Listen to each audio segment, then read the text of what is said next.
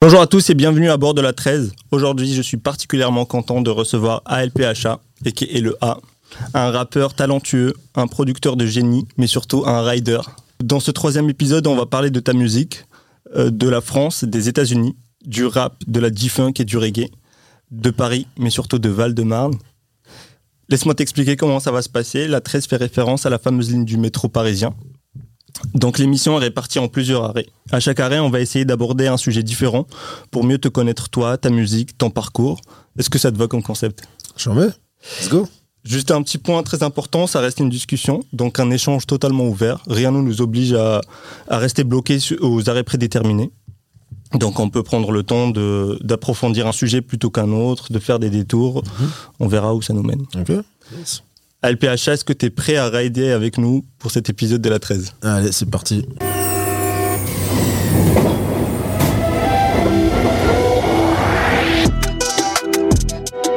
La 13. La 13. Donc, euh, le premier arrêt, c'est le début, le commencement. Euh, on n'a pas forcément l'habitude de commencer par le commencement euh, avec, euh, avec les artistes qu'on invite, mais cette fois-ci, j'aimerais bien faire un saut dans les années 80 et parler de Radio Aligre. Euh, pour ceux qui ne connaissent pas, Radio Aligre est une radio associative née en 1981, si je ne me trompe pas. Mhm. Tout au long de l'épisode, si je fais des erreurs de date, n'hésite pas à me corriger. Elle propose des émissions culturelles, donc de littérature, de cinéma, de théâtre, et des euh, émissions euh, euh, musicales de jazz, rock, hip-hop, mais surtout reggae. Tes parents ont tous les deux travaillé là-bas et ils ont tous les deux animé une émission de musique au sein de leur radio. Donc il y avait euh, I&I Music et il y avait Fashion and Style. Mhm, Exact, exact. Ils adoraient la musique. Donc à quoi ressemblait l'ambiance chez toi quand tu étais plus jeune? Euh, bah beaucoup de beaucoup de vinyles euh, et puis un, un comment ça s'appelle un un poste j'allais dire un poste cassette un, un magnéto. Donc à chaque fois je demandais le micro. Est-ce que tu peux m'enregistrer? Est-ce que tu peux m'enregistrer? Donc voilà beaucoup beaucoup de vinyles. Et puis euh, des euh, bah, ma mère elle est euh, à la radio. Donc euh, à partir de 81 et puis il y avait des concerts euh, son système la radio des fois j'y allais aussi. Ok. là-bas, là, à rue, rue d'Aligre. J'ai des souvenirs de ça. C'est dommage, il y a pas. J'ai regardé sur internet et tout, mais il y a, y zéro photo de ce truc-là. Donc, Ouais. J'ai cherché aussi quand je y préparais l'épisode, il n'y avait pas, il y avait pas grand chose. donc voilà, ben, il y a probablement des gens qui ont dû prendre des photos à l'époque, tu vois, parce que c'était euh, c'était la, la plaque tournante de, de la scène reggae qui, pour euh, ceux qui ne le savent pas, était implantée à, bien avant la scène rap en fait. Oui. Il y avait, euh, il y avait donc des émissions, des artistes qui produisaient des disques, il y avait plein de, Jamaïcains, d'Anglais qui venaient faire des concerts, des gros trucs hein, sur Paris. euh. Donc la, scène euh, reggae était vraiment euh, en place, des concerts, son système et tout. Et donc voilà, ouais, donc c'est dans, dans l'appart, on on habitait dans un studio à, à, à rue de rue Saint-Antoine, dans le 11 là, Fédère Chalini. Et, Ouais. euh, et puis voilà, c'est plein, plein de souvenirs comme ça. Et puis voilà, des souvenirs d'enfance. Et, euh, et, et c'est quoi, ça fait quoi de baigner dans une famille où la musique prend une grande place, enfin, où la musique est importante? Bah, tu sais, quand tu quand t'es gamin, tu, tu, tu grandis là où on te met, donc tu poses pas de questions en fait.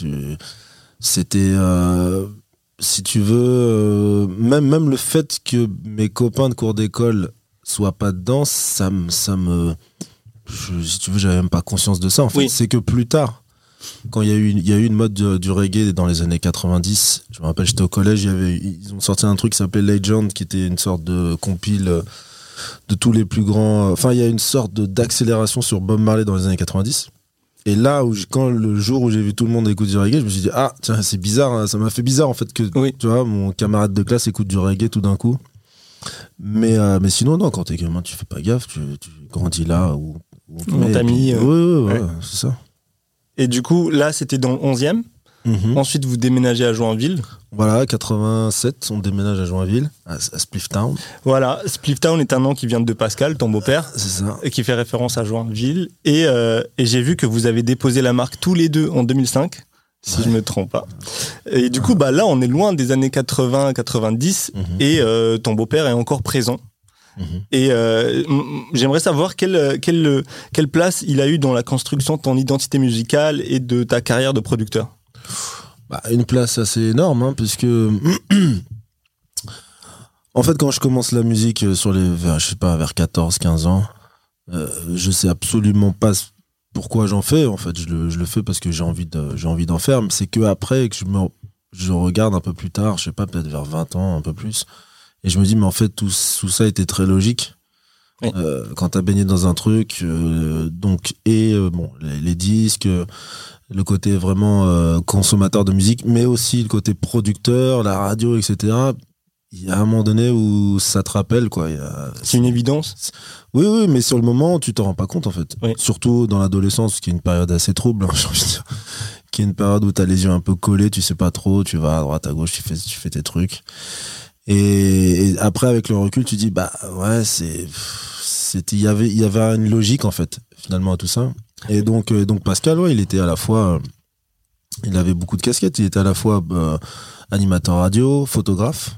Il y a énormément de photos de, de, de plein de, de tous les artistes qu'il interviewait. Des, euh, des, euh, enfin, je peux pas commencer à citer les mecs, mais euh, Sugar Minot, tout ça. Oui. Il y a plein, plein, plein de photos. J'en ai, j'en ai certains à la maison. Il en a chez, il en a chez lui. Il y en a plein. Et puis, euh, il avait la casquette aussi de producteur, puisque c'est lui qui manageait et qui produisait Soupa John. D'accord. Et, euh, et donc du coup, euh, donc du coup, voilà. il- si tu veux, même quand quand je me suis mis dans la musique rapidement, il commence à m'expliquer aussi pas mal de trucs que je comprenais rien. Oui. Entre les trucs contrats d'édition, contrats de machin. J'avais 14 ans, il me parlait de contrat de licence. Pff, je, captais rien, mais bon, c'est voilà, ça fait partie du ça fait partie du bah du parcours si tu veux et de, du parcours initiatique quoi. Mais moi, j'ai pensé à, à quelque chose. Je, me- je me suis dit, la plupart des gens, moi, j'en fais partie, quand on est adolescent, on fait, euh, on fait l'inverse de ce que nos parents font et on essaie de s'éloigner. Alors que toi, tu as suivi ce chemin de la musique et au contraire, t'as- t'as- ça, ça vous a rapproché? Ouais, alors la seule différence c'est que euh, ma mère, elle était, euh, elle a eu, elle a fait l'émission peut-être pendant, je sais pas, de 80 à 84, je pense, un truc comme 3 ans, un truc comme ça. Mais c'était un hobby pour elle. Hein. Oui. C'était pas son travail, c'était pas sa vocation spécialement, c'était pas son métier. Euh, Pascal, il a, il a, il en a fait, il a, il a produit, il a été, il a baigné là-dedans. Mais après, il a eu aussi, euh, il a monté une, il a monté une, une boîte, euh, il a d'édition, de livres. Enfin, il a fait pas mal de choses. Euh, il était aussi photographe avant même d'être dans la musique. Euh, donc du coup, c'est pas vraiment le fait, c'est pas faire comme mes Oui. parents, c'est mais euh, C'est- utiliser, euh, en fait, cette connaissance ou euh, cet univers dans lequel tu as grandi pour. et encore je te dis c'est pas utilisé parce qu'à cet âge-là tu, Oui, tu- non, mais tu carrément. te rends compte de rien. Effectivement. C'est c'est juste qu'en fait, c'est il y a quelque chose d'un peu naturel qui vient, tu le fais et, et c'est plus tard. C'est même avec pas le recul. ouais. C'est avec le recul que tu, tu comprends ou tu crois comprendre pourquoi, le pourquoi du comment, mais sinon. Et au début des années 90, tu découvres le hip-hop West Coast avec Snoop en allant à New York avec Pascal. Euh, quel est ton état d'esprit quand tu rentres à Paris après ce séjour? Bah, il y avait déjà le, le hip-hop, il y avait déjà euh, bon plus plus tôt il y avait déjà euh, HIP HOP euh, de Sydney tout ça. En France, ouais. Voilà, il y avait déjà de mémoire, euh, j'avais j'avais j'avais bloqué sur MC Solar, de qui Sam Levent récolte le tempo, l'album, et il y avait donc il y avait déjà, euh, si tu veux, euh, du rap, je sais, je sais plus, je devais avoir des cassettes. J'avais un pote aussi à, à- qui habitait à Le Dreux-Rollin, Oui. euh, qui s'appelait Julien Rocher. Et lui, il avait toutes les cassettes. Là, je te parle de 89, euh, 90 par là. Il y avait toutes les cassettes d'NW. Il avait même du rap français un peu plus tard. Il avait euh, euh, des timides, timidés sans complexe. euh, il avait plein, plein de trucs. Mais bon, j'écoutais pas vraiment. En fait, il- lui, il était vraiment sous perfusion. Tu vois. Il Oui. ses cassettes. Et moi, j'écoutais de loin. Mais euh, effectivement, après ce, ce- ce- cette, cette immersion euh, à New York, euh, pendant, pendant l'été, tu sais, j'avais une petite radio. Bon, ça, ça, ça existe plus, mais ça a parlé aux plus vieux. Une petite radio, comme ça, comme un. C'était, tu vois, comme tu vois les anciens baladeurs MP3. Oui. La même chose, sauf que tu captais que la radio. Ok. Tu pouvais pas mettre de cassette et écouter ton son, tu captais que la radio. Oui. Donc, J'avais ça et et bon, mais là-bas j'écoutais, je captais la radio et tout. et Il y avait des singles qui tournent en boucle et tout. Et, euh, et, et c'est vrai que ce truc-là, Dreadé, à chaque fois que ça, j'a- j'attendais que ça passe à la radio. Quoi. Oui. Et j'étais là, mais c'est quoi ce truc et tout? Et, euh, et jusqu'à ce que dans le dans le le centre universitaire là où j'étais, où je faisais ce, ce camp de baseball, il y avait un grand rétro- rétroprojecteur et là, bam, il y a UMTV Rap, il y a Snoop, bah ouais ouais, hippie hippie. et tout. Il y a là, le clip, du coup? Ouais, il y a le clip et tout. Là, pff, je rentre, et là, j'ai- je cours à la Fnac, boum, j'achète le CD et là, je, là c'était c'était le truc quoi. Et, euh, et du coup, euh, dans le documentaire Spliff- euh, Splifftan, qui est sorti en 2016, euh, tu décris cette période comme l'âge d'or du rap. Est-ce que tu peux nous dire qu'est-ce qui fait que cette époque a énormément marqué cette culture? Bah après, il y a plusieurs, euh, chacun a sa théorie. Moi, je fais partie de ceux qui pensent qu'il y a des âges d'or. Oui. Il y a des gens qui, voilà, non, il n'y a pas d'âge d'or. Moi, je pense, moi, je pense que pour tout, il y a des âges d'or, mais pas que dans la musique, hein, pour tout. Ok. Euh, dans l'art et, et pas dans tous les domaines en fait. Et même finalement, même dans ta vie, il y a des âges d'or. Tu peux pas dire. euh, euh, Enfin, moi, je pense que tu peux pas arriver à, à 85 ans et dire je, je vais bientôt passer mon âge d'or. Non, non. Enfin. Est-ce que si- c'est pas de la nostalgie? Non, je pense pas. Je pense pas. Je pense qu'en fait, si tu veux, on est penser pour moi penser qu'il n'y a pas d'âge d'or, c'est se prendre pour plus plus que ce qu'on est.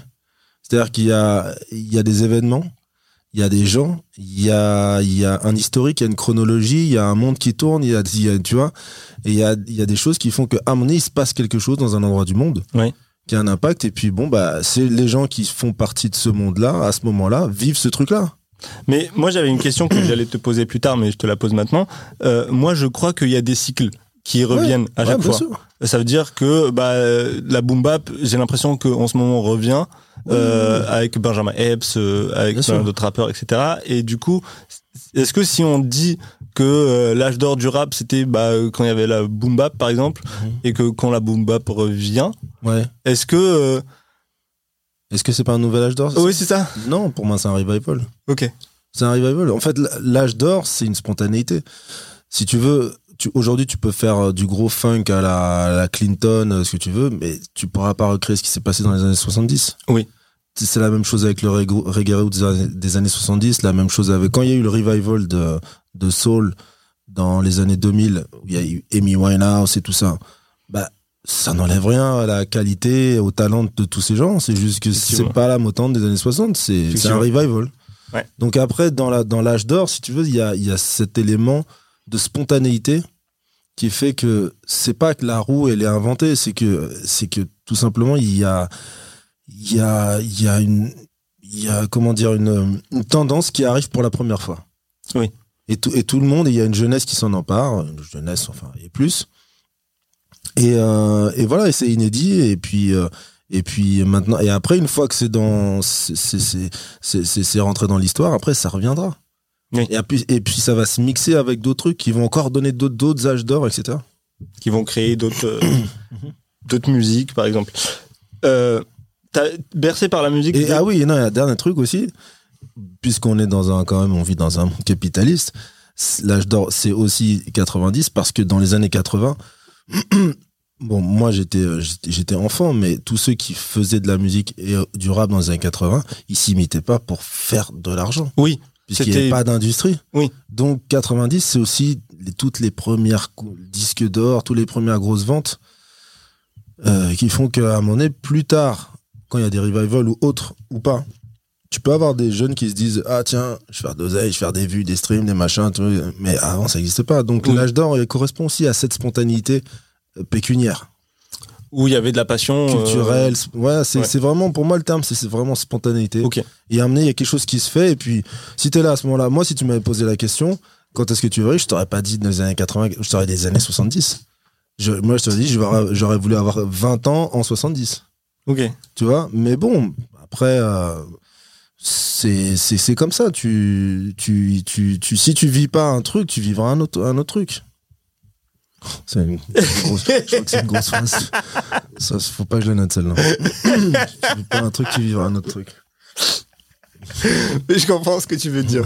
Je comprends tout à fait ce que tu veux dire.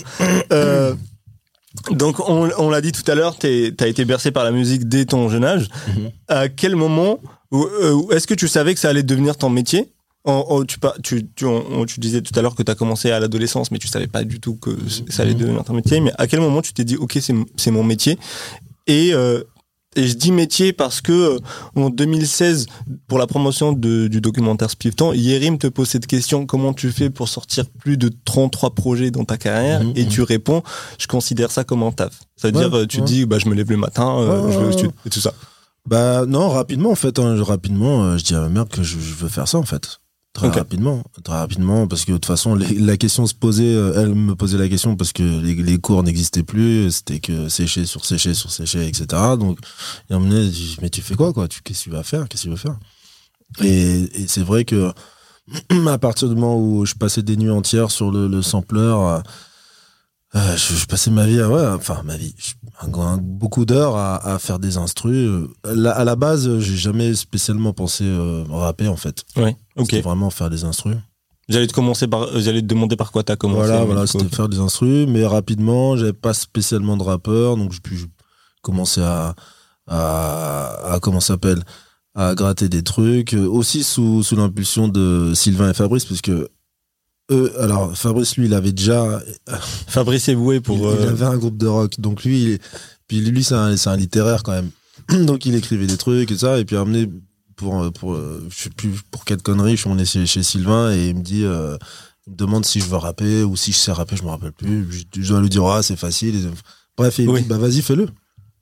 Donc ça part un peu d'un- du- d'une d'une connerie comme ça. Et, euh, et donc, si tu veux, au moment où je commence à vraiment enchaîner beaucoup d'instruments, commencer à, essayer de faire des morceaux de A à Z, même, même en fait pour imiter euh, les, les Dre, euh, et tout ça, faire des cassettes entières avec des, des Oui. interludes et tout ça. Quoi. Donc euh, à partir de ce moment-là, ouais, je voulais faire que ça. Une légende dit que c'est Fabrice Eboué qui t'a écrit ton premier couplet. Ouais, c'est vrai. Non, c'est vrai, c'est vrai. Non, c'est pas une légende, c'est vrai. C'est ouf. C'est vrai, il l'a, non, il l'a gratté comme ça, vite fait, sur le, le, lit- le lit de Sylvain, là, il était dans sa chambre. Puis il a dit, bah, vas-y, rappe. J'ai rappelé le truc, et voilà. Deuxième arrêt, euh, c'est les États-Unis, ou plutôt la West Coast. Dans une période où la West disparaissait petit à petit, donc euh, tu rencontres euh, un groupe qui se nomme Reservoir Dogs et vous créez le CSRD, donc Club Splifton Reservoir Dogs, un collectif qui va marquer cette musique en France de par ses sonorités et le style de ses membres. Est-ce que tu peux nous parler un peu de cette période? Alors, c'est une période. euh, Donc là, excuse-moi, là t'avais déjà, vous avez déjà sorti des projets autant que Voilà. Ouais. Voilà, on a déjà sorti le, le CD, Embauche pour la débauche, et euh, qui, n'a, qui, a vendu peut-être euh, 30 copies, enfin là. Et, euh, et en fait, déjà, en fait, sur cet album, il, il sonne pas spécialement euh, West, il n'est pas spécialement rap californien, comme Oui. ce que je faisais avant de faire ce truc-là. Parce que je sais pas, on, j'essaie de trouver, de chercher un son, et, et, et si tu veux, euh, je- quand, quand on fait ce il y, a- il y a un peu une. euh, on était dans, beaucoup dans le délire Miami. D'accord. C'était vraiment Miami Bass, quoi. Et puis, euh, et puis, on faisait beaucoup la fête et tout. Donc, ça, voilà, il y avait une logique là-dedans. Et, euh, et le son, à ce moment-là, en plus, si je dis pas de conneries, on est dans, dans No Limit Soldiers et tout ça. Enfin, la West Coast, il se passe vraiment pas grand-chose. C'est On c'est- est, c'est euh, plus l'âge d'or. Ah non, non, là, là, c'est là, l'âge de. Là, c'est même pas l'âge de, de carton, là, c'est. C'est, là, on est après, après, bien après la mort de Tupac. C'est quoi, c'est 96? Ouais. 96, donc, euh, je sais pas, vers 98, par là, on est vraiment, nous, c'est, euh, en plus, il y a, il y a le rap français qui, qui explose, il y a tous les trucs, il y a TSN, euh, Gynéco, euh, il commence à avoir vraiment beaucoup de, euh, tu vois, c'est l'époque aussi du rap indé, là, les deux balles, tout ça. Oui. Il y a vraiment beaucoup de rap français. Il y a MCM, Blabla Rap. Donc, on en voit euh, le, le câble aussi. Parce qu'il faut, c'est ça aussi, parce qu'aujourd'hui, tu ouvres la télé, il y a des millions de chaînes. Mais avant, tu avais C'était pas le cas. un, voilà, 1, 2, 3, 4 pour ceux qui avaient le décodeur. Euh, la, la 5, c'était fini, c'était les années 80. Il y avait quoi? Il y avait RTL, la 5, et la, et la 6. Et là, fin des années 90, il y a vraiment une démocratisa- démocratisation avec le câble. Donc, euh, je sais plus, je crois que c'était numéricable, je me rappelle plus, bref. Et donc, tu avais MCM euh, t'avais une chaîne qui s'appelait MCM qui a été big à l'époque. Ça existe toujours MCM Euh, Je sais sais pas, pas. du tout. Ouais, on me dit que ça existe. Ouais, ouais, ouais. Non, mais ça a été big. Là, là, on est ici, là, on est à Pigalle. Là, ils avaient un, un building euh, où ils faisaient des concerts, des soirées, tout. C'était vraiment, c'était vraiment une bonne chaîne de musique et tout. Et euh, là-dedans, t'avais Blabla Rap et par nos refrains qui animait Blabla Rap, il avait plein d'artistes, tous les gros trucs, Fujis, Lauryn Hill, tout ça. Il recevait tous les, les gros trucs, euh, je crois DMX à l'époque, je sais plus. Donc bref, t'avais toute cette période où, un, le, le rap français est vraiment en plein essor. Euh, La West en baisse. La West totalement en baisse et nous on est dans notre délire Miami. Donc voilà, c'est aussi euh, pour ça que cet album sonne comme ça. Il sonne pas vraiment à, comme ce que je faisais vraiment Oui. au début avec toutes les plein de sirènes dans tous les sens. Voilà. Et donc du coup on rencontre le RD qui eux sont West à mort, même plus précisément pour ceux qui, qui, qui connaissent Bay Area, le son de Oakland, qui est encore différent du son de Los Angeles. Et, euh, et donc là, là, quelque part, ça, ça ravive la flamme en moi, en fait. Oui. Je me dis, putain, là, on, a, on en a plus 10, mais on en a 20 comme ça. Et, et puis, euh, et puis ça, ça a créé une émulation, en fait. Parce que on avait, de mémoire, on avait tous les deux, euh, les deux groupes avaient ce slang de rider. Ouais. Le slang, c'est, enfin, pour les auditeurs, c'est L'argot. L'argot que vous Ouais, utilisez. on avait cet argot de rider, tout ça. Donc, on est quand même en 99. Et il y, a un- il y a un truc qui, qui opère. Et, euh, et puis, c'est beaucoup de soirées et beaucoup de rides. Ouais. J'adore la phrase que tu dis dans le, dans le documentaire. euh, Tu dis on rencontre le CSRD et puis là on était on est parti pour 15 ans d'Ouest. Ah, on est reparti. Ouais, On quand on a rencontré les, 15. les RD, on est reparti pour 15 ans ça, ouais, non, c'est clair. Il y a un truc qui revient souvent de cette époque-là, de quand on parle de ALPHA, quand on parle de Splifton, du CSRD, c'est les soirées. Euh, c'est un, truc qui vend beaucoup de rêves. Et, et moi, enfin, vous avez réussi à me faire dire, putain, je suis né ni au bon moment ni au, au bon endroit, en parlant d'un truc qui se passe en France et pas aux États-Unis. Donc j'aimerais que tu me parles un peu de ces soirées-là. Quelle était l'ambiance et comment ça, ça s'organisait? Bah, au final, c'est c'est pas, c'est pas plus différent que, que n'importe quelle soirée, euh, tu vois, d'ados ou euh, de Ouais. jeunes adultes qui, qui ont des permis de conduire et, et qui rident. C'est rien de spécial. La seule chose, c'est que c'est la manière Oui. euh, dont on le faisait, avec laquelle on le faisait. C'est le son. On était, à chaque fois qu'on arrivait dans une soirée ou, ou qu'on, tu vois, on était différent en fait, parce qu'on écoutait du son différent, on se sapait de manière différente, on avait un langage différent. On avait, euh, tu vois, c'était à chaque fois un peu les ovnis. Et pareil, quand on a, on, quand on faisait des soirées, qu'on invitait des gens, les gens rentraient dans notre, dans, Oui. monde, mais ils étaient différents de nous, du coup. Donc, euh, c'est plus ça, en fait, qui, euh, qui change. Sinon, après, bah, c'est des soirées de, d'ados. Enfin, voilà, c'est, classique, hein. Il y a, il y a de la musique, de l'alcool, etc. Bon. Des filles. Des joints, euh, des joints, des, oui, oui. Ouais. J'ai, je crois que tu es le seul, ou en tout cas l'un des rares membres du CSRD qui n'est pas tatoué. Alors que quand on parle du CSRD, et toi-même tu le dis, euh, tu te dis, t'étais étonné par leur, euh, leur style quinri, leur dégaine et, leur tatouage. Bah le non non je suis pas le seul le, le seul membre à l'époque de Splifton qui était tatoué c'était MSJ MSJ était tatoué Et de style. euh, Non, ah, de, Splifton, pardon. de oui. Splifton, ouais. oui, oui, Ouais. pardon. et je crois que Togbab GG a été ta- tatoué euh, peut-être avant qu'on rencontre euh, il avait fait un G sur l'épaule euh, je sais pas juste avant qu'on les rencontre ou je me rappelle plus exactement Ok. c'est les deux. Après, non, Fabrice et moi, on n'est pas tatoués. Et, ah si, les jumeaux, ils sont tatoués. Si, si, si. Si, si. Au final, euh, ouais, les jumeaux sont tatoués. Les jumeaux, qu'on rappelle leur, euh, Tic et tac. leur place de Tic et tac. Et Dimitri n'est pas tatoué. Mais après, eux, eux, la plupart étaient tatoués, ouais. Euh, le seul, je crois, qui n'était pas tatoué, c'était Waslo. Ok. Et il s'est tatoué sur le tard. Euh, D'ailleurs, euh, il a des tatouages, lui, pour le coup, très maison, quoi. Il a un autre, tout, un autre style de tatouage. D'accord. Mais c'est vrai que pendant longtemps, hein, c'était le seul qui n'était pas tatoué. Et ouais, donc c'est vrai qu'eux, ils avaient un autre style, quoi. Un autre style. Beaucoup de. De si étaient beaucoup tatoués. C'était. Bah, ils avaient un style qui, en tout cas, euh, en France n'était pas euh, commun Non, Ah oui, non, non, non. à cette époque-là. C'est sûr qu'aujourd'hui, tu dis tatouage. Oui, voilà, c'est- c'est c'est pour ça qu'on parle de ça, parce Ah qu'à ouais, cette époque-là, cette dégaine-là, avec les Marcel blancs, euh, Ouais, euh, ouais, ouais. Non, non, à cette époque-là, c'est la, c'est la fin, on le sait pas encore, mais ça va être la fin de tout, si tu veux, de toute une, c'est même pas une ère en fait, c'est plus qu'une ère. Euh, avant le tatouage, c'était les repris de justice, les marins, euh, et tu vois, c'était quand t'étais tatoué, Oui. c'était, c'était t'es, un- gangsta, tu vois, Oui, ou oui, alors t'étais un marin.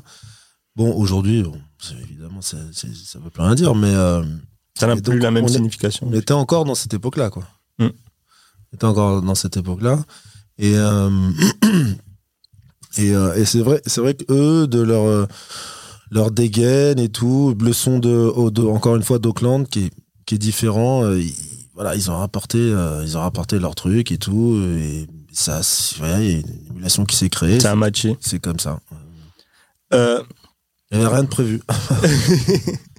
et tout, au, long- tout au long de ta carrière, tu as collaboré avec un nombre immense d'artistes, euh, mais il y en a un euh, dont on a parlé tout à l'heure, c'est Fabrice Eboué, qui faisait partie de, de- du groupe euh, Splifton. La question que je souhaite te poser, c'est quelles sont vos, vos relations aujourd'hui et est-ce que vous voyez le rap technique toujours de la même façon? Je, je te pose cette question parce qu'il y a la attends, vidéo. attends, parce que t'as posé plein de questions en même temps. Est-ce que, est-ce si que on se voit, bien sûr, Ouais. plus plus euh, famille en fait, Oui, d'accord. les enfants, tout ça. Ok. Après, euh, le rap technique, Mais est-ce que je vais juste donner le contexte aux auditeurs. ouais, ouais. Euh, Fabrice Eboué, on lui sort toujours à la télé une vidéo de lui où il rappe Voilà, ouais. et on lui dit ah bah Fabrice Eboué, vous étiez rappeur et tout. Sauf que cette vidéo, j'ai l'impression que les médias ne le captent pas euh, non, directement. il capte pas. C'est une c'est une C'est parodie. une parodie, c'est du second degré. C'est du second degré, du rap un peu technique, de la rime, du rap new-yorkais aussi. C'est ça. Et c'est exactement ça. Et on, on avait, on avait, on- avec beaucoup, beaucoup de guillemets, un groupe qui s'appelait la Zarmada, euh, et dans lequel on parodiait les rappeurs new-yorkais. Mais au final, c'était pas contre, parce que moi, j'ai écouté beaucoup de sons New York. D'accord. Les gens souvent me disent Ah bon, t'as écouté ça? Oh, plein de New York. Euh, mais c'était pas, si tu veux, c'était pas tant contre le son. Au, fi- au final, c'était plus en, en réaction du fait qu'on était différents. Oui. Tu vois? Et du fait que amener, t'as envie de dire euh, aux gens, mais euh, enlevez vos déguisements, détendez-vous. Enfin, tu vois. Et puis surtout, c'était très codi- codifié le rap new-yorkais. Oui. Tu vois, si t'avais pas les Air Force, euh, les Timberland, les trucs, les les pelés, les les Carl Kenny, les trucs, t'étais voilà. Donc c'était plus. Au final, c'était pas, c'était moins contre le son et plus en, en réaction de ça. J'ai- aussi eu l'impression que c'était pour dire bah ça on sait le faire, c'est juste que nous ce qui nous attire c'est ça. Oui, et c'est vrai qu'on était aussi euh, drivé par le l'idée que que le, le son ouest était plus joué, était plus difficile à faire. Oui. Alors que euh, alors qu'effectivement euh, prendre un sample juste euh, tu vois juste taper deux notes et mettre une caisse claire voilà. Mais bon ça ça j'ai envie de dire je pense que c'était pas l'idée la plus inté- intéressante qu'on ait eue parce que bon, c'est pas une question de technique au final. Oui. c'est qu'il y a des sons différents, il y a des et puis dans, chaque euh, dans chaque son, il y a une manière de le faire. Oui, il n'y a pas un son qui est mieux qu'un autre, c'est qu'il y a un style de son et maintenant il faut voir qui, qui le fait bien, qui sait le faire, qui sait le faire évoluer, qui voilà. Tu vois, c'est comme quand Reza est arrivé avec alors je te fais une petite euh, digression, mais quand Ah, Reza est arrivé avec son leçon de Wu-Tang, tout ça, Grave Diggers, hein, c'est vrai que euh, la première fois que tu écoutes ça, tu dis mais sa boucle elle tourne pas. Mm. Tu vois, ça tourne pas.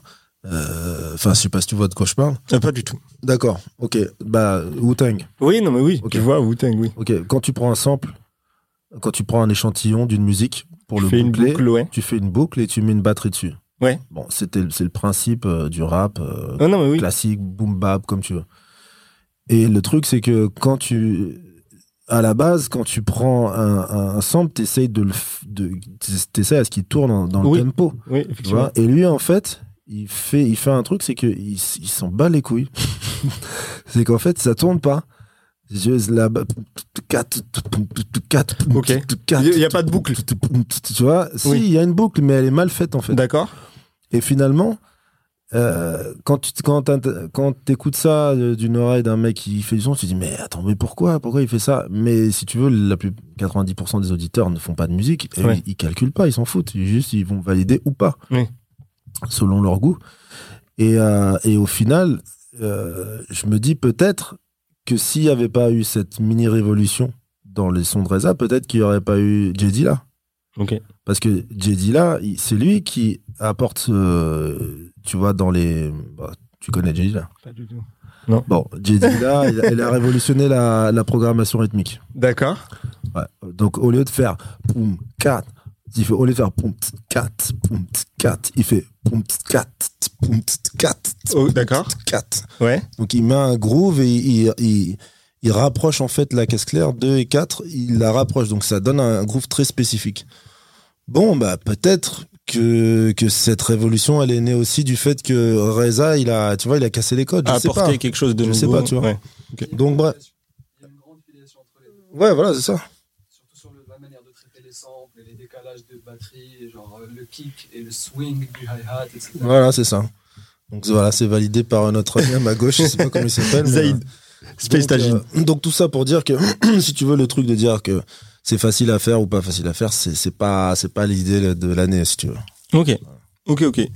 Euh, moi, j'ai une question euh, personnelle que je souhaite te poser autant qu'auditeur et de fan de, de rap, de rap français. Il y a un rappeur dont je suis très fan et qui a commencé sa- carrière dans le début des années 2000 et qui avait une dégaine un peu de Snoop et qui débarquait dans ses clips en Seawalk et euh, ça avait même choqué Driver à l'époque, il le dira dans une émission euh, avec Valou.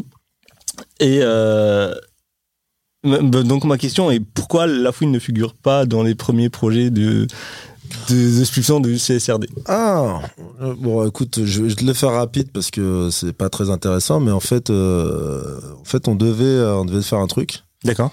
et euh, ils ont ils ont ni plus ni moins volé une talkbox de de SOB. Donc il y a une talkbox sur son album qui qui sur son morceau de, qui s'appelle Groupie Love je crois. Ok. qui est faite par SOB, qui n'a pas été payé. Donc, euh. D'accord. Ok. donc tu vois, non, il était venu à Joinville, euh, dans la maison, dans, dans, non pas dans la maison, dans la voiture, je lui ai fait écouter des sons, tout ça, et puis euh, il a même fait un son spécialement pour lui qui était, je trouve qu'il lui allait bien, qui a, tu connais le projet Chargé? Oui, il y a un son. euh, Alors le Chargé, sur le son du euh, Chargé, mais le 1, parce qu'il y a le 2, il y a Seno et Test, et sur le premier, il y a LC, Jeune LC, euh, Sobre, du 1, du 1 truck, et, et, et BEWS. Bah, cet instru-là, je l'avais fait pour, pour la fouine à la base. D'accord. C'était l'époque un peu. Tu as connu Shingy? Non, non. Bon. C'était enfin c'était dans, dans cette mouvance-là un, un instru un peu fou pour un mec tu vois qui a une petite voix qui rappe vite. Oui. Et, tout. Et bon, il avait pas pris et tout. Bon, ok, pas digue. Mais euh, après il me dit, il demande euh, si je, je connais un mec qui fait de la talkbox et tout. Je dis ouais, vas-y, pas de problème. Je te connecte avec mon gars et tout. euh, Tac, SOB, bam, il lui fait le truc carré, il l'envoie et tout. Il l'envoie sur deux pistes hein, pour ceux qui savent que, ce que c'est. Donc c'était même pas mixé. Parce que normalement, t'envoies les pistes séparées, après on va, on va au mix et tout. et puis il envoie le truc et pas de nouvelles. Et deux mois plus tard, on voit le truc euh, Sortir avec. sortir. J'ai fait ok, grosse équipe. Merci. Ok, ok. Donc bon, non, sans plus, on passe à la prochaine question. Je passe à la prochaine question. Le, le troisième arrêt, c'est le Japon. Ouais. Euh, en 99, tu rencontres un artiste euh, que je suis depuis un petit moment et pour qui tu as énormément compté, c'est Driver. Vous avez fait ensemble l'album L'Architecte, un, album qui, je cite, redonne du souffle à sa carrière et euh, qui a été enregistré en cinq jours. Mhm. Comment tu fais un album aussi important dans la carrière d'un artiste en cinq jours? Euh, alors, euh, et Driver va très vite. Driver va très très vite. Alors, pour, euh, pour l'avoir beaucoup enregistré, on va dire que sa moyenne, c'est un 16 mesures en 30 minutes. D'accord. Et il peut t'en écrire euh, 3, 4 sans problème. Ok. Sans problème. C'est trop fort.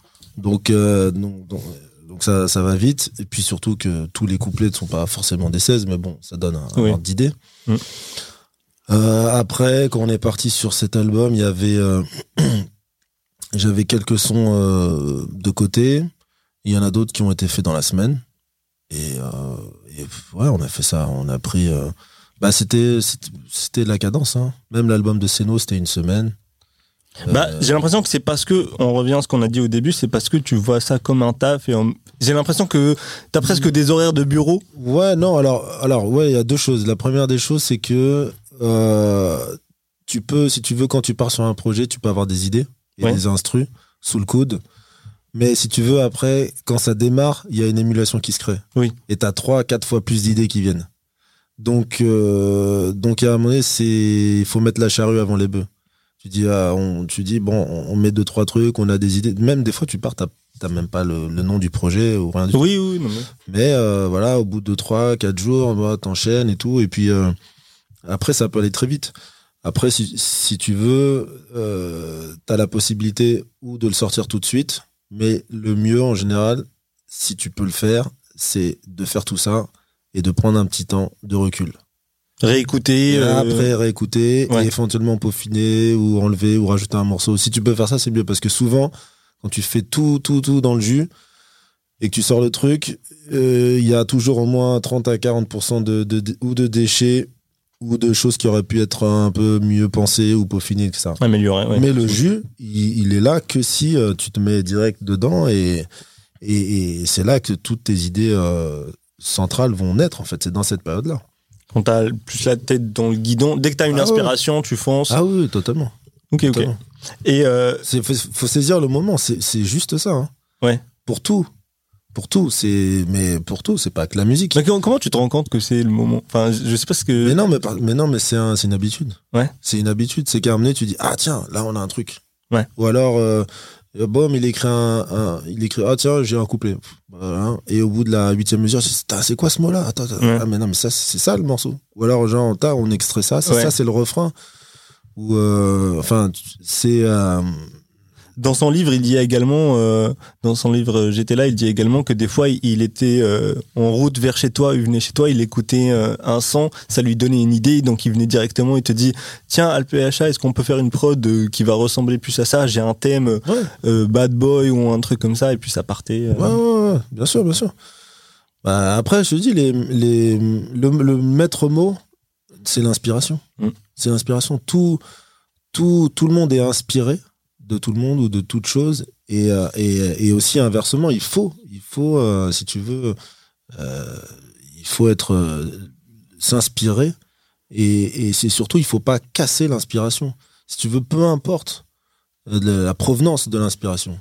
Ça peut être ça peut être un truc que tu as écouté toute ta vie, comme euh, là, on fait une interview, euh, je sais pas, moi, je suis dans, dans le couloir avec quelqu'un qui dit un mot et tout, et bah, Ouais. mais tu dis, ça, ah, ça me donne une idée. Ouais, ouais. Donc l'inspiration, il faut pas la casser, il faut faire. Après, tu prends du recul, tu réécoutes, tu dis, ah, c'est de la merde. Mm. Ou alors, ah, tiens, c'est pas mal ça. C'est un truc. Mais il faut pas casser l'inspiration, faut laisser, faut laisser couler le truc. Mais j'ai l'impression que toi, je sais pas comment dire, tu fais beaucoup attention à ça, dans le sens où tu as énormément d'inspiration. Et enfin, dans ta carrière, tu as, sorti presque 40 projets. Ça veut dire que t'en as de l'inspiration. Est-ce que tout le monde a ça? Est-ce que c'est juste toi, tu sais comment dealer avec, la, la transformer? Alors, il y a peut-être deux choses. La première, c'est que, euh, comme je t'ai dit, je le ferme pas. Ouais. Donc, donc parce que des fois, en fait, on, tu- on s'auto-censure. Dit, ah ouais, mais non, ça, ah, ça me fait penser à ça, bon, donc je vais pas le faire. Oui. Euh, je, je disais sur, euh, la- Oui. sur featuring, là, sur le, le refrain Il n'y a pas que la chatte, il y avait, un- il y avait une, une note qui me faisait penser à autre chose. Je dis, ah, puis je l'ai fait quand même. Et au final, personne m'a jamais parlé de ça. Oui. Et les gens, s'ils le savent, c'est parce que j'en ai parlé moi-même. Donc, euh, et, et de toute façon, ça change rien parce que si tu veux, dans la mélo cette partie-là de la mélodie, c'est c'est un- c'est une sorte de mélodie à deux trois notes que de- toute la terre a fait. Donc, Mm, c'est mm. même pas, on peut même pas dire que c'est une reprise. Donc, il y a, il y a d'abord ce truc-là de de pas fermer l'inspiration. Et après, vas-y, refais ta question. J'en. Bah, Est-ce que toi, juste. euh, je sais pas, en fait, j'ai l'impression que tu as beaucoup plus d'inspiration que les ah autres. oui, non, ah, voilà, c'est ça que je veux dire. Et l'autre truc, c'est que, étant réel, je bosse avec des gens. Ouais. Donc, si tu veux, j'ai pas fait euh, 40 solos. Oui, non, c'est vrai. C'est ça, c'est important aussi. C'est-à-dire qu'après, euh, bah, quand je bosse avec Driver, on fait du ping-pong. Quand je bosse avec ça, ça c'est pareil. Quand je bosse avec euh, les 421, les. Ouais. Enfin, tu vois, donc du coup, il y a aussi beaucoup de projets qui vont encore plus vite qu'un album solo. que je dois faire où je me dis ah tiens je me mets sur Ouais. trois semaines je me mets dessus il y en a d'autres ça, ça va encore plus vite parce que t'as as quasiment entre guillemets rien à faire et t'as déjà des sons de prévus hop tu fais un peu de réal on trouve deux trois refrains l'autre il arrive ta ta ta il pose tous ces trucs ça y est c'est fini Mm. donc euh, donc je pense que c'est c'est la combinaison de ces deux choses là Et de base, on a parlé de l'album L'Architecte. De base, il a été fait, il a été conçu pour être envoyé au Japon. oui c'est vrai Est-ce que tu Et en peux. c'est beaucoup de choses ça. Bah, j'ai fait mes recherches. ah ouais, ouais, non c'est vrai c'est vrai J'ai fait mes recherches. Est-ce que tu peux me dire. euh, Enfin, c'est pas exactement ça il a pas été conçu. Voilà, explique-moi. non en fait Il y avait des fans, il y avait des japonais fans de West Coast En française. fait, en fait, à cette époque-là, avant, c'était avant le tsunami, le, pas le tsunami, mais la, la catastrophe euh, nucléaire. Il y a une- centrale nucléaire qui a explosé, Ouais. ça fait une, une catastrophe Oui. écologique. Fukushima. oui. Ça, c'est Fukushima. oui, oui, oui. Je me tourne vers. le- On, s'est tourné tous les deux vers Zaïd et il est. Il est plus dedans. C'est Fukushima. Et avant Fukushima, les Japonais, avec leur yen, ils étaient chauds. Ils étaient chauds, ils nous, ils nous commandaient beaucoup, beaucoup de CD. Parce que là-bas, il y a une grosse culture euh, américaine, West Coast, euh, vraiment. D'accord. Il y a plein de gars avec des lowriders. euh, pas, pas que ça, il y a aussi. Ce qui n'est, ce qui n'est pas. euh, Enfin, enfin, on le sait pas. Non, on le sait pas, mais en fait, il n'y a pas que ça. C'est-à-dire que les Japonais, Ils sont Ils ouverts. ont, ils ont, ouais, ouais, mais ils ont tout. Funk, euh, soul, jazz, reggae, des- ils sont, sont fans, quoi. Et, et eux, ils le font à leur sauce, ils ont leur son. Et, euh, et donc, dans tous ces styles de musique, il y a beaucoup de, bah, de- de- finalement, ils sont pas si loin, ils sont à côté. Ils sont plus proches de LA que de New York. Hum. Oui, non, mais oui. Donc, euh, ils ont beaucoup de, voilà, voilà, beaucoup de trucs, lowrider, euh, G-Funk et tout. Et euh, c'est un moment, donc, euh, où avec Ticket, de 187 prod, J'allais t'en parler. on, ils vendaient beaucoup de CD donc aux japonais et tout. Et, euh, et donc un jour, euh, j'ai driver, je sais plus pour quelle euh, pour quelle raison, mais en gros il me dit, euh, c'est sûrement pour passer pour faire un 16 ou un truc comme ça, et il me dit, ah je suis plus dedans quoi, je, je suis plus dedans et tout, j'ai Ouais. plus la flamme, j'ai plus le truc. Je dis mais comment ça? Bon vas-y, passe demain. Ah non non non, je suis plus dedans. Il Donc, voulait voilà, lancer une carrière, euh, pas de rap, mais j'ai pas envie de dire de bêtises. Mais il était plus sur euh, truc euh, latino. euh. Ah non, non non, ça c'est après. Ok, Non, ok, non, d'accord. non, non, il non, il voulait arrêter la musique. Vous voulez arrêter la musique Et, euh, totalement. et c'est surtout, alors j'ai j'ai appris après que c'était pas la première fois que ça lui arrivait, parce qu'il l'explique lui-même dans. Oui, dans j'étais là. Voilà. Mais, euh, mais moi, quand il me dit ça, je dis, mais c'est c'est pas possible. C'est un des gars euh, les plus dans la musique que je connaisse dans, dans mon, tu vois, dans, dans mon entourage. Autant, autant sur le côté euh, pu- public, enfin auditeur, que sur le côté euh, Personnel. producteur de musique et tout ça. Ouais, d'accord. J'ai dit, mais c'est pas possible. Bref. Et donc, euh, et donc là, euh, bon, bref, on raccroche et tout. Et je commence à réfléchir et tout. Et je lui fais la proposition. Je lui dis, écoute, viens, passe, on fait un album et tout. Là, il y a ce plan au Japon. Euh, pff, on balance, on, on le fait, tac, ils nous achètent les trucs. Ils pourront même payer en avance. On balance les trucs, tu vois. Je dis, ah, je sais pas et tout. Bon, finalement, il accepte. Et, euh, c'est comme ça que le, le truc euh, est parti, en fait. Mais c'est pour, te répondre, pour répondre à ta question sur le, le Japon, c'est c'est un moment où, franchement, si ça avait continué comme ça, euh, pff, on était bien. ah ouais, non, non, mais ils les achetaient par. s'ils- ils, achetaient vraiment beaucoup de Ouais. ouais, ouais. Et puis Fukushima, ça. pff, Oui. je sais plus quand ça vient, c'est peut-être euh, 2009 ou je sais plus exactement. Faut regarder les dates, mais. C'est ouf quand on dit que. Enfin, Fukushima a, euh, a stoppé Ouais. euh, un bise en France Ouais. de Alpha, rappeur. euh, Ouais. De jouer Non, mais il y avait. Non, mais parce qu'ils achetaient tout- toute la scène. Oui, non, mais oui. Non, mais pas que, pas Toute que Alpha, mais oui. oui. Toute la scène. Et. Et, euh, et voilà. Et euh, comment on fait quand on est indépendant de de- d'envoyer des albums dans des pays aussi lointains? Comment on s'organise? On va à la poste. C'est tout. C'est aussi simple que ça. Bah oui, oui. Après, euh, non, mais tout ça a été possible par, par Internet. Ouais. C'est-à-dire que le de mémoire, le premier, le premier truc, parce que moi, je suis pas trop, euh, bon, je suis obligé, hein, les, les réseaux, tout ça, mais bon, si ça, si ça existait pas, ça, ça me Ça poserait, ouais, ça me poserait pas de problème. Et donc pendant longtemps, je suis pas du tout rentré dedans. Je, je dois avoir, je dois créer mon premier email en 2007. Tu vois, ce qui est tard. Tu vois, tous, ceux autour de moi, ils avaient déjà un email depuis des années. Et, euh, et si tu veux, le, le comment ça s'appelle euh, euh, On disait quoi Je me rappelle plus. Excuse-moi. De l'indépendance et de pouvoir quand même envoyer. euh, Oui, non, voilà, c'est ça. C'est que Internet, ça a développé ce truc de featuring. À- Avant, pour faire des feats, il fallait se déplacer. Oui. Donc, que tu sois indé ou que tu sois euh, maison disque, bam, ouais, il y a tel artiste, bam, il a envoyé sa voix. Les, les bandes devaient transiter. Oui. C'est c'est sur bande, c'est physique. Là, je pense que on doit être en 2004, je crois. Euh, au moins un an avant, peut-être 2003, je sais plus. Il y a Seno, par le biais de Jizo, qui font un feat en MP3. Et moi, c'est la première fois que j'entends ça. Je dis, mais c'est quoi ce truc? Enfin, j'ai- ok, on m'a dit MP3, ok, ok. Ouais, ah ouais, ok, il t'a envoyé la, la piste Oui. par, par MP3 et bam, tu l'as enregistré dessus, Ouais. ouais. Et donc, si tu veux, ce truc-là, ça a ouvert, euh, ça, a, ça a ouvert plein de trucs. Parce que tout d'un coup, tu peux faire des combinaisons avec des mecs à l'autre bout de la terre. Et puis, le cas échéant, euh, vendre de la disque, vendre de la, de la musique Ouais. et, et faire des business. Donc, du coup, ça, ça, ça n'était possible que parce que Internet s'est développé. Ok.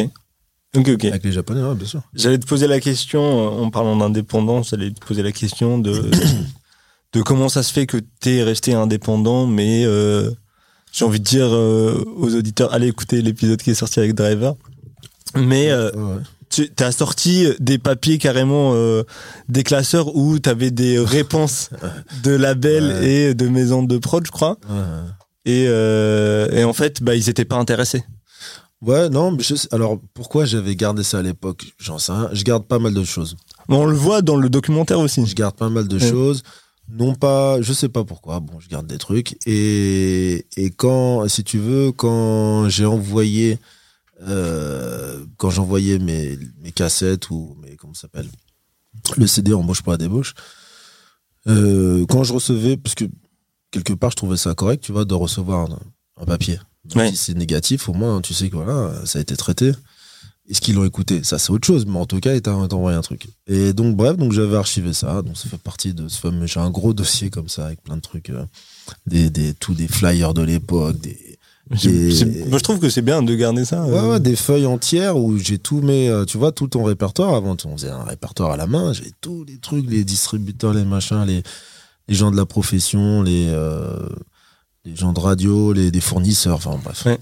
Et du coup, quand tu es indépendant, surtout toi, euh, donc t'es es, es producteur, tu es beatmaker, t'es rappeur, t'es manager de, ton- de toi-même, Mhm. tu fais beaucoup de choses et, et en même temps, tu, comme on- je le répète, t'as sorti énormément de projets. Comment tu Mhm. t'organises?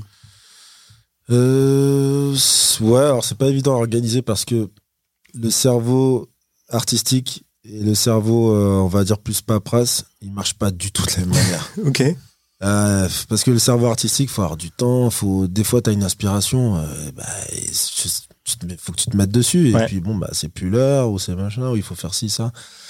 Donc c'est bon, c'est un peu le challenge, tu vois, entre de passer de l'un à l'autre. Après, après tu le fais, tu fais le reste euh, parce que bah t'as pas le choix. Hein. T'as pas Il y a, le choix. il y a même une anecdote euh, que tu as racontée euh, dans, les, dans, euh, dans Featuring lors d'un tournage d'un clip. C'est que toi aussi, enfin, tu gérais en même temps les clips, les, les contrats, les locations de voitures, s'il Ouais. faut louer une voiture et tout ça. Donc, tout, tu fais tout de A à Z. Tu fais tout de A à Z. Mais exactement comme un artisan. Ouais. Un artisan boulanger ou je sais pas quoi, il, il fait tout de A à Z, quoi. Donc, le pain et la, et la compta. ouais, voilà. Après, bon, encore une fois, là, maintenant avec les marketplaces comme, euh, comme Bandcamp, du coup, ta compta euh, Ouais. est automatisée, donc Mm. ça c'est pas mal, t'as tous tes trucs. Mais, euh, mais t'es obligé, euh, ouais, sur, d'être, d'être sur tous les fronts, sur le clip, sur le merchandising, sur les concerts, euh, sur le relationnel aussi. Oui. Des fois, faut le bouger son cul, aller faire un peu de relationnel. Le euh, réseau. Le réseau, euh, machin, parce que sinon, effectivement, euh, si t'es chez un éditeur et que t'es compositeur, bah, c'est ton éditeur qui se bouge le cul, Ouais. aller trouver des auteurs, des trucs pour bosser avec toi, mais donc, euh, Donc il faut, faut essayer de naviguer et puis euh, se mettre des. avoir une feuille de route, se mettre des, des objectifs euh, de sortie. Essayer d'être euh, le plus tu vois le plus judicieux possible dans tes sorties. Comment tu t'organises, par exemple Tu te dis, OK, j'ai une, j'ai une date de sortie du projet.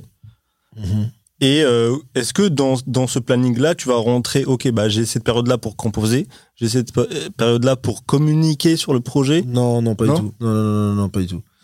Non, non, c'est beaucoup plus rapide que ça. OK. Non, non, non. C'est-à-dire que là, par exemple, tu vois les Riders au ski, Ouais. il est sorti en, en En décembre. Ça m'a piqué euh, mi-octobre. D'accord. Mais et, et, et, euh, donc non, non, non, c'est plus rapide que ça. Et tu as réussi à réunir euh, beaucoup d'artistes. Ouais, mais mais aussi parce que je- tout le monde a la possibilité d'enregistrer chez lui. Ouais. Donc ça va. Moi, à la maison, sur ce, ce truc-là, on a dû être, euh, je sais pas, moi, peut-être. euh, 4 ou 5, même pas plus, à enregistrer. Sinon, tout le monde. j'ai- J'ai un autre studio à, à Alfortville, et puis euh, sinon, les, les gens euh, ont envoyé leur couplet. Donc, donc non, c'est plus rapide que ça parce que euh, c'est plus drivé par, euh, par le besoin artistique. Donc, qu'est-ce qui peut être bien après ça? Ouais. J'ai Ah, j'ai eu tel retour là-dessus, je m'y attendais pas. Ouais. Je vais faire ce clip. D'accord. Tu vois? Là, j'ai j'ai eu des très bons retours sur Shklam Panam. J'ai fait le clip. Qui est trop bien. Alors que quand, quand je sors le truc, c'était pas du tout euh, Ouais. du genre. Euh, après, tu vois, je me dis, ah tiens, après cet, al- cet album-là, il y a telle et telle dynamique, qu'est-ce qui pourrait être bien? Ou ah, tiens, est-ce que je peux casser les codes en faisant ci, en faisant ça? Est-ce que, quand est-ce que, tiens, j'avais cette idée sous le coude, est-ce que c'est pas le moment de le faire? C'est plus, tu vois, c'est plus. euh, Mais est-ce que tu t'organises comme ça aujourd'hui parce que euh, bah parce que t'es l'artiste qu'on connaît?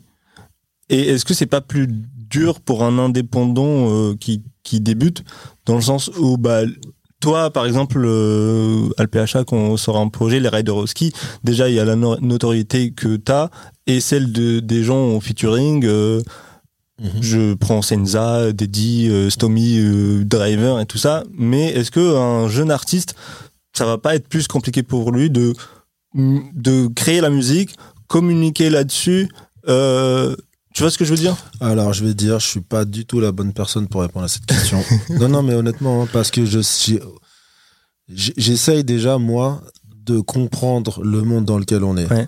Si tu veux, en termes de, tu vois, en termes de euh, communication, en termes de multiplication des marchés. Avant, tu avais un bac Oui. et il y avait dans le bac Fnac, tu as tant de CD possibles. Ouais. Tu peux pas en mettre un de plus. Mm. Tu as ton bac rap français, bac euh, US, soul, funk, reggae. t'as- ouais. Tu, tu vois, même si, si demain euh, le, le mec de la Fnac il a envie d'importer 1000 disques en plus, il pourra pas le faire parce que physiquement il n'y a pas la place. Oui. Aujourd'hui, c'est t'as une infinité de marchés. Mm. Tu peux avoir une infinité de disques d'or, une infinité, tout est multiplié à l'infini en fait. Il n'y a, y a pas de, il y a, il y a pas de limite. Oui. Donc rien que déjà ça, pour un gars de mon âge, c'est j'ai mis du temps à le comprendre. Tu vois, alors qu'aujourd'hui, bon, euh, il y a plein de modèles économiques différents. Différent, ouais. Avec le streaming et tout ça, il y a plein de manières de, de faire. Donc, Mm. je- comment un mec d'aujourd'hui pourrait faire Je pense, je pense qu'il sait mieux que moi comment, comment faire. Ok. Tu vois, parce que on- Parce que c'est parce plus du tout la même. utilise les outils. Il- tu vois, il, Ouais. il utilise les outils, il a les manières de, de sponsoriser les vidéos, les manières de- d'utiliser euh, enfin tout ça tout se passe sur internet quoi Mm. C'est vrai. C'est plus, c'est plus, c'est pas le même marché. non là non non Ouais. ça n'a rien à voir Mm. non mais c'est c'est il y a eu là pour le coup et c'est pareil comme on disait il y a âge d'or et tout ça on, on, on- on ne choisit pas où, à, quelle époque on vit etc on a on a vécu on vit enfin ça ça commence à être passé mais la révolution euh, numérique Oui. c'est un truc de ouf Non, mais c'est clair. ceux, ceux qui sont nés en 2000, ils- ils- eux, ils sont nés dedans, donc ils se, ils se rendent pas compte du truc. Mais nous, en l'an 2000, on avait 20 ans. On est passé de l'âge de, de- je, passe en bas de chez toi et si t'es là, bon, si t'es pas là, tant pis, à euh, je te, je te scroll des trucs, on fait des barbecues en ligne et tout ça, on se voit sur euh, Snap ou Oui. sur je sais pas quoi. Enfin, non, Oui, le, le monde, il a complètement changé. Comme il a changé à la révolution industrielle, et, euh, Ouais. tout, tout ça, quoi. Donc, non, non, la révolution numérique, c'est incroyable ce truc. Et euh, bah, on en a parlé tout à l'heure, mais on va passer très vite dessus. Euh, tout à l'heure, on a dit euh, que la musique, c'était des cycles, qu'il y avait un âge d'or, mais il y avait quand même des cycles qui, qui se répètent. Est-ce que, est-ce que là, avec Dre et Snoop au Super Bowl, est-ce que le projet Snoop, Snoop Dogg présente Detroit Summer euh, 2022, est-ce que la hype du Seawall qui revient, est-ce que c'est, ça annonce pas un petit peu le retour de la West? Non, je pense pas. Je pense que la West, quelque part, elle est déjà revenue D'accord. avec Kendrick. Elle est totalement revenue avec Kendrick. Il n'est pas le seul, mais il y a une grosse période pour les Californiens de vache maigre euh, dans les années 2000. À l'époque, je me rappelle, ils avaient essayé de lancer le jerk et des trucs Oui. comme ça. Mais, euh, mais avec Kendrick, c'est les gars, ils sont plus qu'en place. Hein. Euh, YG, euh, je sais pas, tous ces artistes là, Dom Kennedy, J-Rock, euh, ils sont ils sont en place. Après, le son est modernisé, il est différent. Oui. euh, mais finalement, tu sais, quand tu parles de cycle, moi, je pense que tout, si si euh, si la nature, s'il y a une une nature de cycle, c'est le cycle du funk. C'est le cycle du funk. Ça part euh, ça part de de James Brown, Sly Stone et George Clinton. Et depuis, ça ça a mué en, en G-Funk, ça a mué en je sais pas quoi, Ouais. tu vois. Mais quand t'écoutes King Kunta de, de Kendrick, qui est une reprise d'un instru de, de Quick, bah, c'est du funk. Oui. C'est du funk. et ça, on n'a pas, c'est juste que bon, c'est fait à la sauce euh, quand c'est sorti, je sais plus à l'époque, 2000, euh, 2016 ou 17, euh, je sais plus. Mais euh, donc je pense que s'il y a une nature de cycle, pour ce, pour- dans, dans ce cas précis, c'est le funk. Ok. Euh, en 2013, tu as bossé avec un artiste euh, qui s'appelle A2H Mhm. et euh, avec lequel vous avez sorti Studio Liqueur. J'ai appris que à la base, ça devait être euh, un projet de toi, A2H et Taipan. Taipan qui est d'ailleurs le premier invité du podcast. Ah, moi, A2H, il me fait beaucoup penser à Driver, je sais pas pourquoi. Peut-être parce qu'ils parlent d'amour de la même manière, ils abordent le sujet de l'amour de la même manière. J'aimerais savoir comment se crée ce projet et comment, comment vous collaborez ensemble. Euh, bah, comme je dis, ouais, je sais plus exactement où, euh, où est-ce qu'on se connecte. Je pense que c'est sur une canne qui quitte. Mais euh, en fait, j'avais un morceau, j'avais Allume la lumière. Oui. Et ce morceau-là, je l'avais depuis euh, depuis quel, depuis quelques temps déjà en fait. Et j'avais qu'un qu'un couplet. et J'ai pas plus d'inspiration pour un deuxième. Bon, bref, le morceau était là, était vacant. Et donc je le propose à à 2H et à Taipan et j'écoute le truc, je dis ah franchement il y a un truc, euh, ce serait peut-être pas mal de faire un projet. Euh, à l'époque on faisait encore des albums, sinon j'aurais proposé de faire un EP, mais, euh, parce que c'est pas mal le format EP. Enfin il existe depuis longtemps, hein. le premier CACRD c'est pour le coup c'est un EP. Oui. Mais euh, mais bon si tu, quand tu pars sur un projet tu pars sur un, tu vois, 12, C'est pas la 13, même manière de 14 titres. travailler. Non, non, non. oui. Et donc, euh, donc bon, bref, je, je propose à Taipan pour euh, ces raisons ou les raisons de son label, je sais plus. Bon, ça, ils, T'étais à Beaumaillé à ils veulent pas le faire. Voilà, ils veulent pas le faire. Donc, euh, bah, je dis à deux H, bah, vas-y, on le fait à deux. Ouais. Simplement. Donc, euh, pareil, il, il est rapide, hein, deux H, il va vite.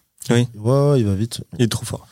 On a fait la plupart, plupart des trucs à la maison. On a fini, pareil à Alfortville aussi, on a enregistré.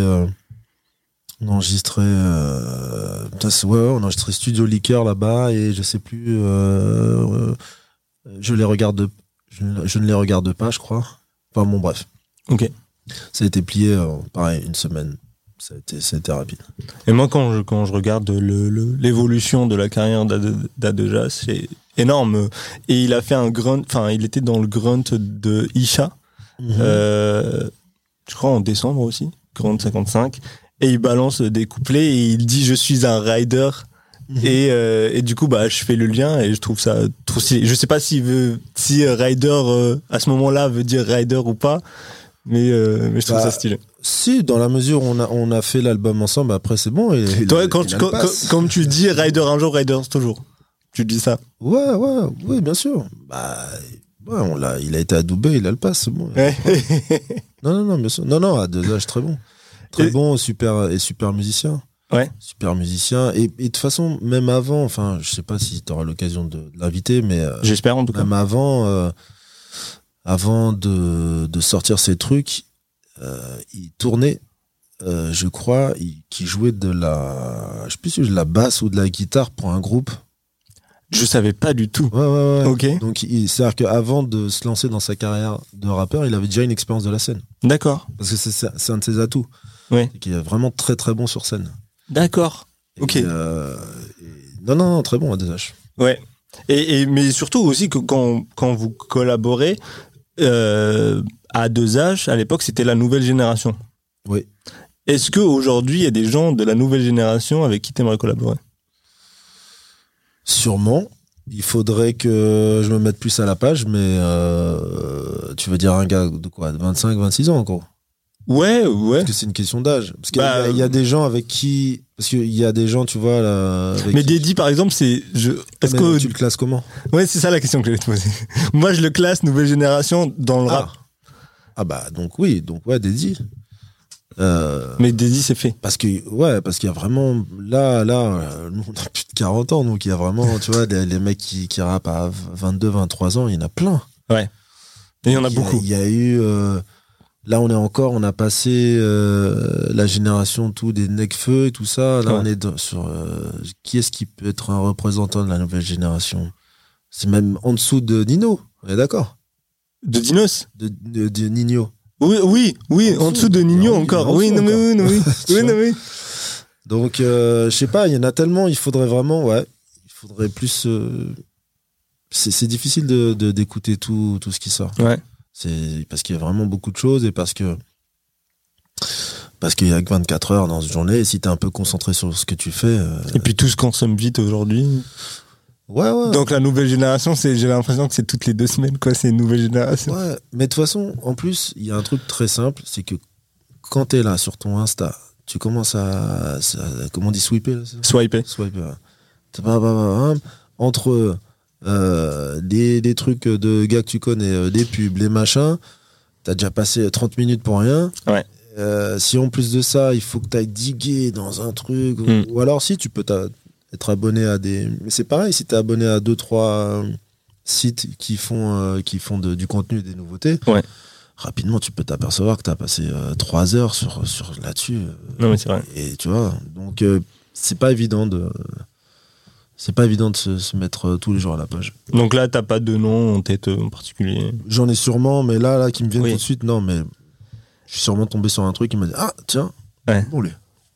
J'aimerais que tu me parles de. euh, Ah oui, en 2016, pardon. Bah, euh, pour l'interview de OKLM Radio, tu, euh, à un moment, tu parles, tu discutes euh, et tu dis on parle de ce qu'on parle. Et tu dis euh, Mhm. putain, j'ai toujours voulu faire un son qui s'appelle comme ça. Mhm. Sept ans après, tu le fais. Avec Dédi, l'intro, elle est juste incroyable. Ouais. Sa voix, moi, je l'adore. Est-ce que tu peux expliquer aux auditeurs ce que ça veut dire pour toi On parle de ce qu'on parle? C'est ça, on parle de ce qu'on parle. C'est-à-dire, on a bien. on- ok, on s'est compris. Ok. On s'est compris. Ah, On parle de la même chose. on parle de ce qu'on parle.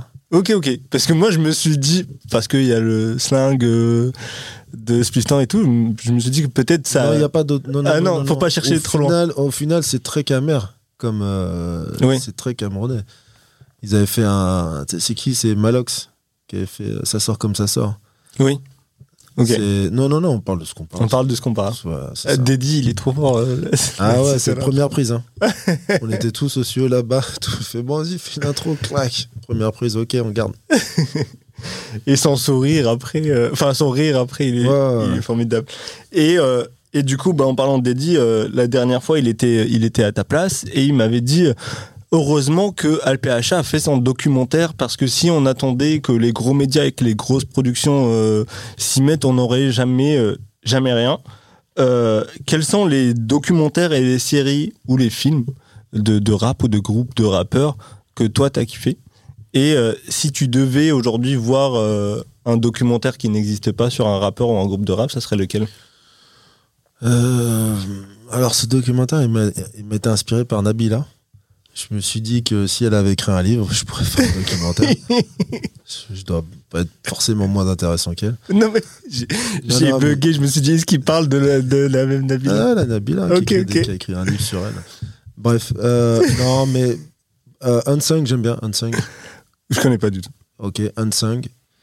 U-N-S-U-N-G. ils font, c'est plein de documentaires euh, sur, euh, ça veut dire méconnus, D'accord. Sur des gens en fait qui sont pas si méconnus que ça, parce que Oui. quand tu connais un peu de musique, tu les connais, mais Ouais. euh, c'est pas des gens, euh, si tu veux, ultra ultra mainstream ou alors qu'on vu des Grammy Awards, etc. Ouais. Mais ils ont, ils ont une grosse grosse liste. C'est vraiment bien aussi sur les Américains. Euh, un autre, un autre documentaire, tu m'as dit que que j'aimerais J'ai- voir. Ouais, ouais. Si un documentaire qui n'existe pas sur un rappeur ou un groupe de rap que tu J'étais, j'étais, j'ai vu, euh, alors big up à Mega de la Mafia Free, Mosco, Carlito, euh, Mokobe, tout ça, Rimka.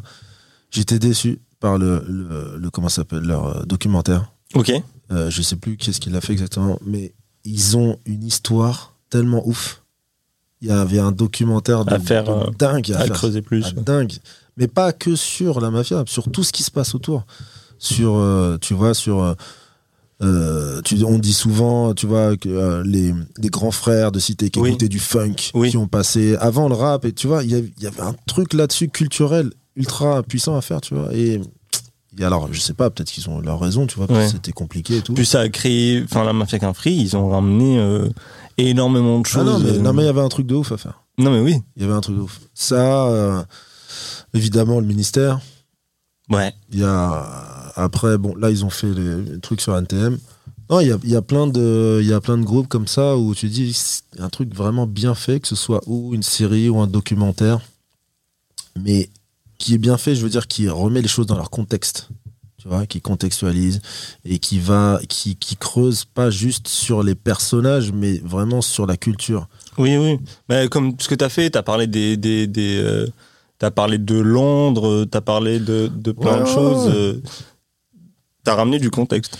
Oui oui, bah oui, il faut parce que parce qu'on est des produits de contexte. T'as parlé des films, euh, Menace to Society, Ouais. t'as parlé de. Ouais. on est des produits de contexte. Ce qu'on fait, on le sort pas de, tu vois, ça tombe pas du ciel. C'est Mm. qu'on fait des trucs qu'on a vécu. Mm. Et donc, quand on vit des choses, on les vit à, à, à, à plein, que ce soit dans le groupe, que ce soit dans la famille, que ce soit dans l'entourage, que ce soit dans la ville, que ce soit, des fois, il y a des, des villes qui sont marquées. Des fois, tu- par exemple, à Sarcelles, les gars, ils ont une manière de parler. Oui, À Grigny, ils ont une manière de Ah, parler. dans le 9-1, on- oui. ils ont, mais pas, c'est même pas que dans l'argot. Ça peut être vraiment dans la, la manière de prononcer les mots, là, tu vois. Et tout ça, ça a un impact sur les gens. Donc, ça a un impact sur ce que vont faire les gens, ce que, ce qu'ils vont sur leur musique. sur leur euh. musique, ça. Donc, euh, voilà quoi. Je me permets de recommander un livre. Mhm. C'est le J'étais là de Driver pour nos auditeurs parce qu'on a beaucoup parlé de lui et je conseille aussi aux gens de suivre son émission voilà, avec Driver sur YouTube et son incroyable podcast Featuring. Et euh, je te remercie Alpha d'avoir accepté l'invitation et de d'avoir partagé avec nous euh, tout ton savoir Eh ben, et toute ta carrière. Merci à toi. Et euh, merci aux auditeurs. Au revoir.